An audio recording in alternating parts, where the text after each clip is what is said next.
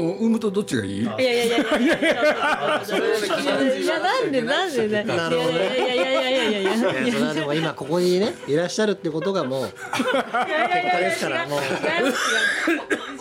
でもやっぱ働き方は変わったんですか？いやうーんそう。でもウームで学んでジブリで活かせるあ活かしてることは。なくていいいやいやいやいやいや本当です本当です。私本当にウームに入る前全然なんかさ私マネージャーだったじゃないですか、はい。YouTube クリエイターのはい。バディって言うんですけど、ウームでは。そのマネージメントっていうのを全然知らなかったのでしかもアバンティーズっていう、はい。なんか本当になんかすごいクリエイターを任せていただいたんですけどでも彼らと出会ってあの彼らってすごいいろんなことやりたいっていうなんかすごいチャレンジ精神が豊富なクリエイターで、やりやりたいってことを一緒にこうあの実践してこう達成していくっていうのに携われて、まあ、本当に心から感謝あのアバンテージで感謝しててはい。でそこで身につけた力もたくさんありますし、うん。で今このプロデューサー室っていうところに来てでそのそこで学んだ。このラジオの。担当やってると嫌にならない？なんでですかね。何ですか？この意欲のなさっていうのがアバンティーズとはえらい違いですいや、違う違う違う。違う違う本当になんか学んだこともたくさんあってでそれを活かせ,、ま、活かせてますし。アバンティーズのバディをやってその後鈴木さんのそうそうそのその、ねバディ。バディ。ギャギャップに苦しいんだよねででも本当鈴木さんも本当になんかアイディアがすごい出てくるじゃないですか。だからそのアバンティーズもたくさんアイディアが出てきてで鈴木そう。鈴木おさんもいい話に。いやいやいやいや。いや東京 FM をキーステーションに全国38局ネットでお送りしている鈴木敏夫のジブリ汗まみれ。今週は世界に子供心をを企業理念にしているウーム株式会社代表取締役社長 CEO 鎌田和樹さんを迎えて動画コンテンツの現在と未来についてお送りします。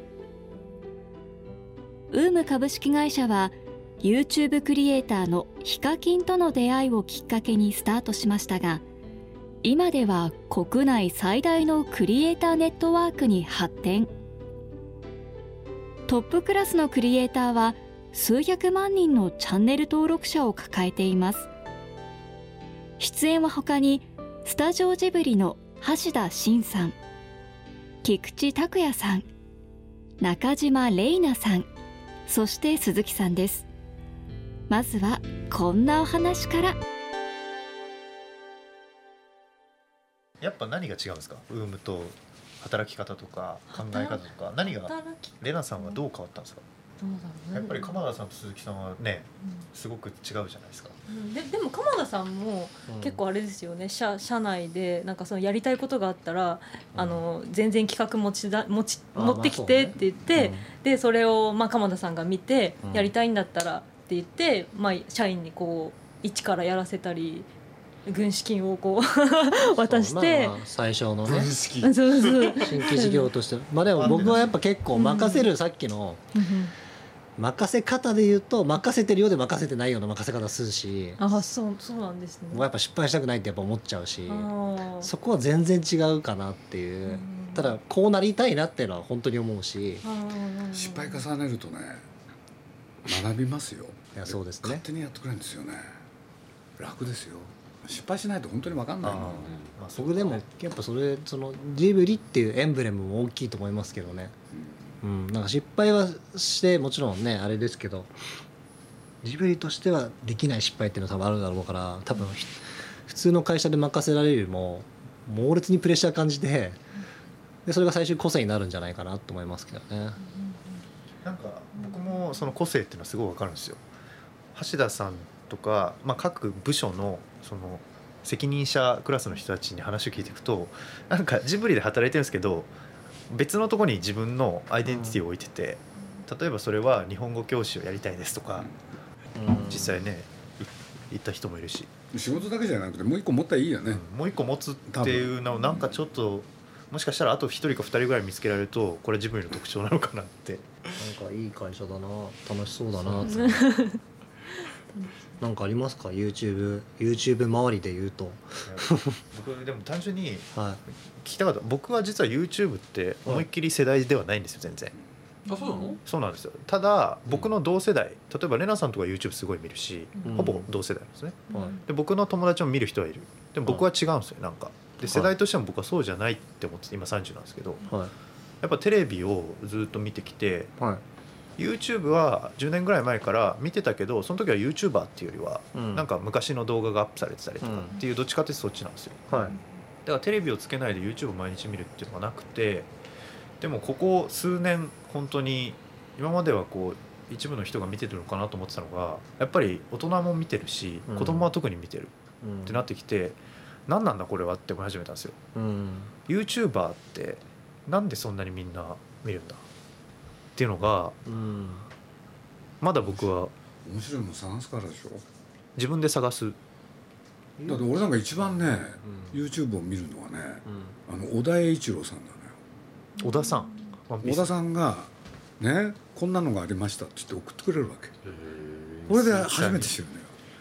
へえっつってなかなか強烈な連絡強烈ですねな2人の。それを LINE でやってるわけですか？そう。小田さん面白いものを探すために YouTube を見てる。だからいろいろ見てね。自分で探すのが好きみたい。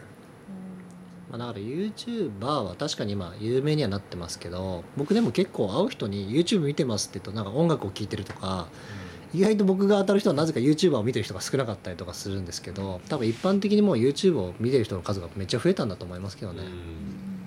楽だしね YouTuber ってのもまあ一つのチャンネルとしてあってでも最近特に思うのはあのかつてはテレビテレビに出てる人がタレントで僕らにとっては。で YouTuber っていうのは素人でなんかこう自分で作ってる人っていう、なんかそこの潜在的なそうね。住み分けがあったんですけど、うん。まあ、コロナでも特に顕著でしたけどテレビからこっち側に来たりあるいはこっち側で YouTuber で有名になった人がテレビに出てきたりしてあの裾野の大きい方に流れてきてるじゃないですか。つまりテレビから YouTube ってとこに。だこうなってくるとなんか今までの住み分けっていうのがどんどんなくなってって映画かつて映画俳優がテレビに降りてきたり、テレビが裾野が広がってテレビからスターが出たり映画に逆に上がっていったりっていうのと同じようなことがなんか今度は YouTube で起きてて映画からテレビテレビから YouTube っていうことなのかなとかなんかね。だからまあ昔だとこういう映画があったのよ。俺映画詳しいんで「末は博士か大臣か」これ超ヒットしたんですけどねはいそうそれは何かというとね偉い人っていうのは政治家か学者だったんだよね。うんこれでねこれまあフランキー・サガイっていう人がやって大ヒットした映画なんだけれどそれもう50年60年前それで大体映画にするしてもやっぱりすごい人をさ取り上げてきたのよ。でそれがねある時代になるとね長嶋とか王とかうん。大砲とか。はい。なんかスポーツ業界にうん。その人たちが変わってきて。ね。でそれがどうなったかっていうと今度は芸能人だよね、だから長嶋っていう人の時にはねこういうことが起きたんですよ。昔は長嶋を扱う時はねどこまで行っても彼の打撃の技術とかうん。野球人としてどうなのかうん。ってやってたのが突然長嶋に人生論を語らせるとかうん。本業の仕事じゃないところでなんか話す？うん。なんていうのが起きてでそうこうしてるうちにねそれが芸能人に降りてきて、これでこれ評判になった企画なんだけど「週刊朝日」小泉京子っていう人がね「反自助伝」って書いたんですよ。そうするとね？まだ若いわけよ。その若い人が当時若いからうん。自助伝を語る？だから反なんだけどね。なるほそう以前映画に出るスターなんていうのは。ね今度の役やるはやるくはどう思いますかとか、そういう話が多かったのにその人の実人生の方を扱う、っていうんでだんだんなんていうの政治だとか学者だとかっていうのがスポーツ選手になり芸能人になりでやってるうちにね普通の人になってきたんだよね、これはテレビの流れ。どなるほど。俺で人間ってねこれ「ラピュタ」の中でもそのようなこと言ってんだけどさじゃあ次どうなるのって、でもう実を言うとテレビで始まってんだけれど犬とか猫なんだよね。この後どうなると思う本当ですよね。その後は。これラピュタの中で言ってんですよ。石とかさ。自然。植物とか。そこ行くんだよね。うん。じゃあその先はどうなるのかね。いやだからね、はい実を言うと俺も知らないなりに言っちゃうと普通素人の人がなんか面白いことやる。まあそれは YouTube だあれだよね。そうまあ YouTuber も含めてなんだけどさ実にそれにのっとってるわけですよ。ねえ。そうやっぱり気になるのはこの先どうなっていくのかなって。確かにと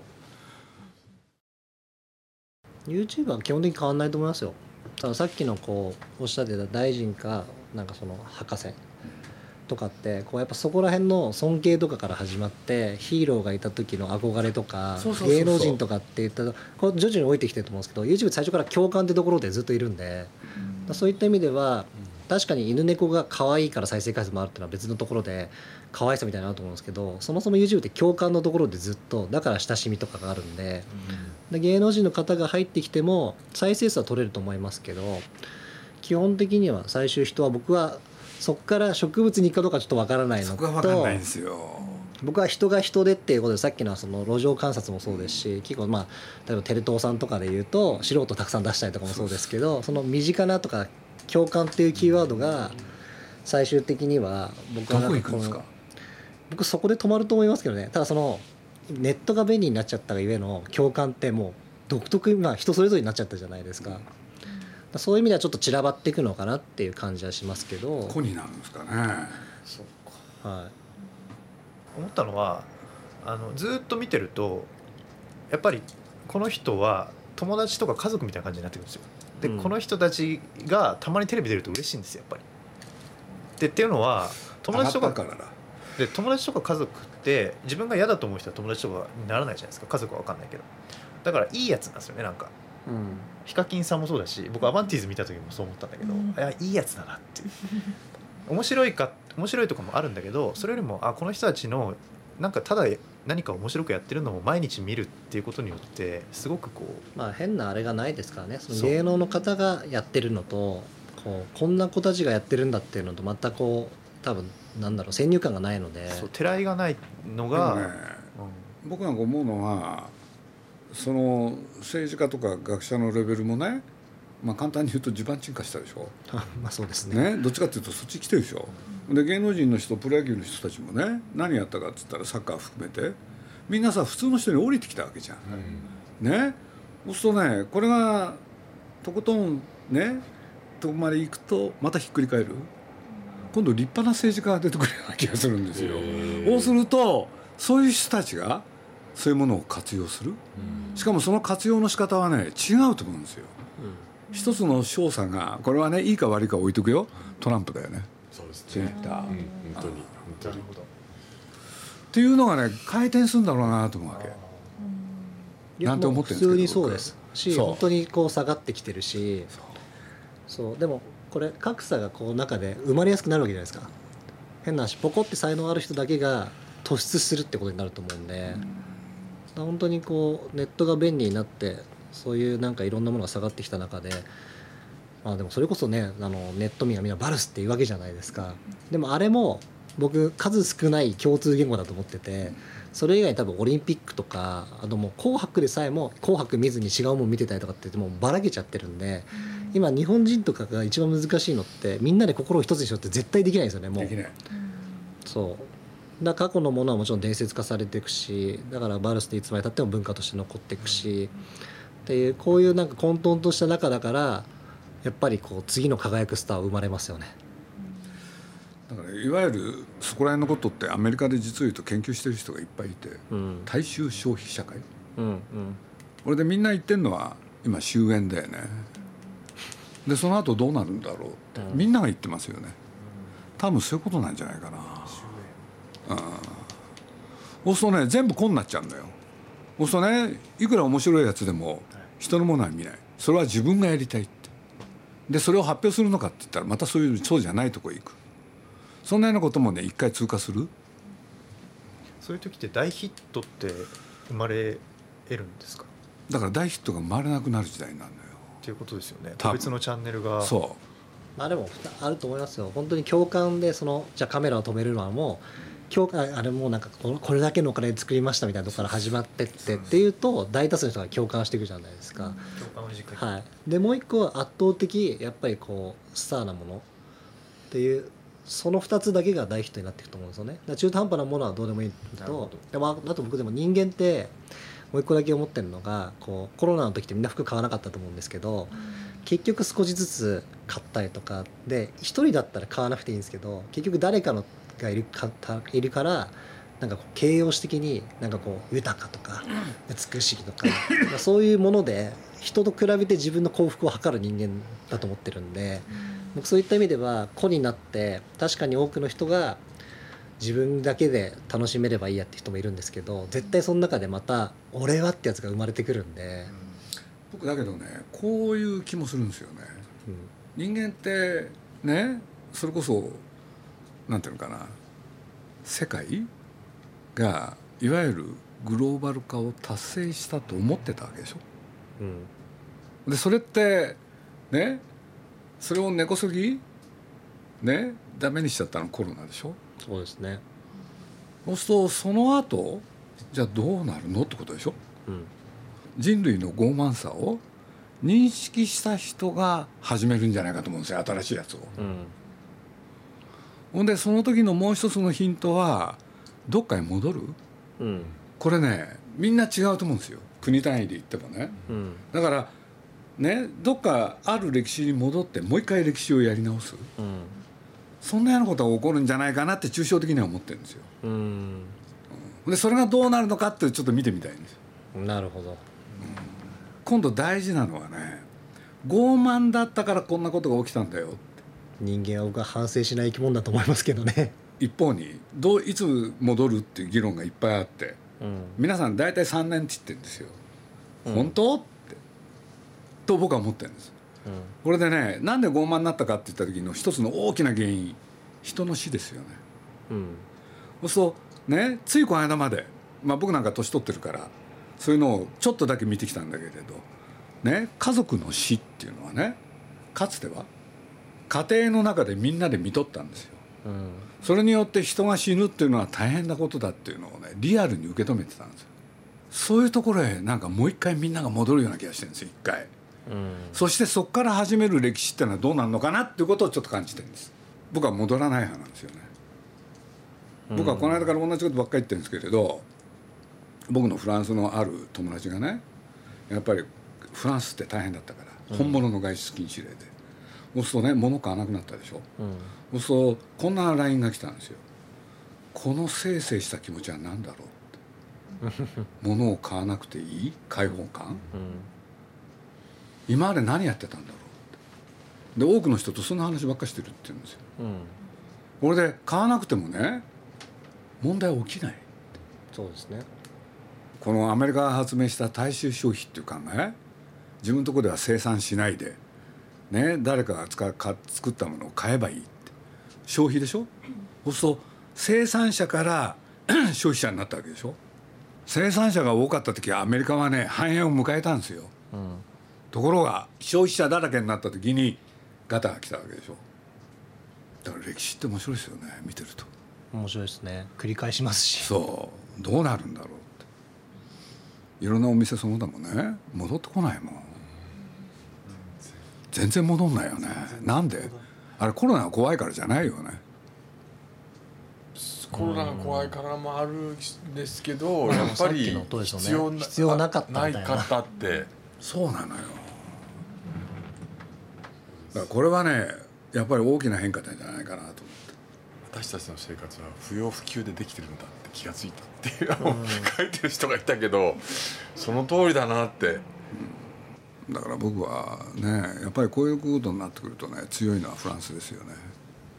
あそこは農業国であることやめてないですからね。うん。そうすると自給自足をやる。そうですね。でそれをね最初にね手放しちゃったのは日本でしょ。うん。そうすると日本はねやばいのよ。このコロナ中は例えば YouTube とか さ安易に言えないですけど、はい。やっぱ見る人は増えた？んですかね。爆発的に増えましたね。あ増えたんですね。うん。まあまあネットリックスもねその使われすぎて赤字みたいな。YouTube もグローバル的に見られてるからあの画質下がるみたいな。そうかそういうことですすか。なんでかネットリックスはそうですよ。あそうなんですか、はそれどこの？全部？全体で？い、はい、結局ネットリックス契約するけど月に何本しか見なかったとか人が毎日何本も見ますからあもう回線代もそうだしだ EU が怒ってましたよね。回線使いすぎだっつって。えやっぱそういう時言うのは EU ですね。そうですね。デジタルあそこはまたさらに別の国ですからね。大変だな。でも逆に言えば YouTube を見るっていう人がまあね鈴木さんのお孫さんとかちっちゃい子とかそういう人じゃなくて年配の人からもういろんな人が爆発的に見るようになったじゃないですか、はい。この流れって止まらないんじゃないですかしばらくは。うーんそう思いたいのとうん。あとでも逆に言うとこう今テレビの撮影が始まってるようになって、うん。なんかやっぱさっきのこう戻るじゃないですけどあの頃良かったよねって戻りたい人たちってまたたくさんいると思うんですよ。まあそうでしょうね。うん、だそういう意味ではちょっと盛り返すテレビとか盛り返すんじゃないかなと思いますしうん。本質的な方向はそうですよ。もちろん YouTube の方がいいんですけど、うん。僕ねみんなねなんか難しいのは分かってるけどちょっとわがあがきたい気がするんですよね。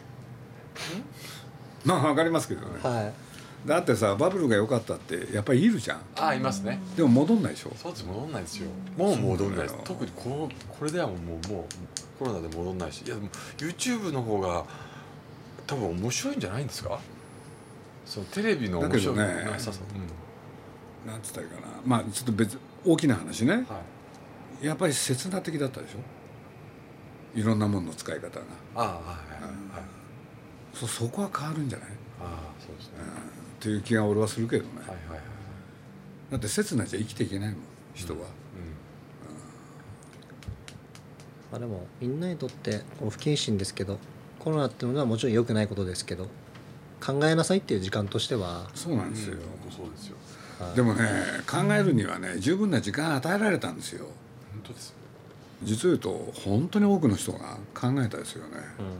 たとえそういうねいろんなものに時間を使ってたとしてもポケモン GO っていうのが出てきた時に売ったのは時間だよね。だから物を買うことじゃないのよ。それが時間へ行ったのよ。本当に必要なかったんだけどなんとなくあって誰も疑問を持たなかったものがいやそうです。気づかれちゃったってその日本がね農業をやめてとかって製造もあれでって言ってでもそれで GDP 上げたいし輸入でとかって言った時結局ブランド載せたじゃないですかそこに価値として。っていうものももうメッキが剥がれて付加価値ね。うん。いらなくなったね付加価値みたいな。そうなんですよね、全部分かったでしょいやでもでもこのタイミングででもユニクロとかがやっぱマスク作ったりするのとかもうなんか人間多分今ほとんどユニクロ買ってますよね。ブランド品じゃなくてユニクロでいいみたいな。そうですねそうだ。だからまあ柳井さんなんてさすごいよね。100億円用意してさ本当ですよ。山中教授となんとか教授をさ どうぞ使ってくださいって、ある意味で必死だよね、まあでもどうなるか楽しみだってことですね。見たいんですよ。すこれは純粋な善悪とかじゃなくて好奇心ですね。鈴木さんのいいか悪いか人間はどこへ行くのか。鈴木さんはどこに行きたいんですか？僕はね どこも行きたくなくてどうなっていくかを見てみたい。うん。記者ですねゴーギャンっていう人が最後に描いた絵。人間はどこから来たのか。我々は何者か。我々はどこへ行くのか。ってこれを見てみたい。今ふと思いついたんですけど何年か前に鈴木さんがまあ宮崎監督の引退の後ぐらいだったと思うんですけどアジアはねこれからね日本だとか中国だとかいうんじゃなくて一つになっていくみたいなことをまあ思うしそういうになったらいいなみたいなね言われた時期あったと思うんですけど。ねまず東アジア。そうですね東さんそう。ね東アジアで一つになるし。はい。だからねブロックがね、はい。大雑把に分かれるんだよ多分。なるほど。でその中で今回コロナがあるってことはある意味国を国単位だとそのそう思うよ。なったじゃないですか。だから。それがまたこういうふうに広がるみたいな感じってことですかね。俺はそう思うんだけどね。だからまああの時に言ったのはね30年かかるって言ったの、30年ですね。そう。でもコロナのせいで短くなった。ああなるほど。だって共存共栄でやっていかなきゃしょうがないんだもん。でももともとずっと言われてますよね。そうなんですよね。30年かかるって言ってましたっけ？そう。そっか。それがね20年ぐらいなんじゃないかなって。もしかしたら見られるかもしれない俺見れないかもって言ったんだけど。ええとか言ったんだけど。面白いじゃんだって。ですよね。見たい。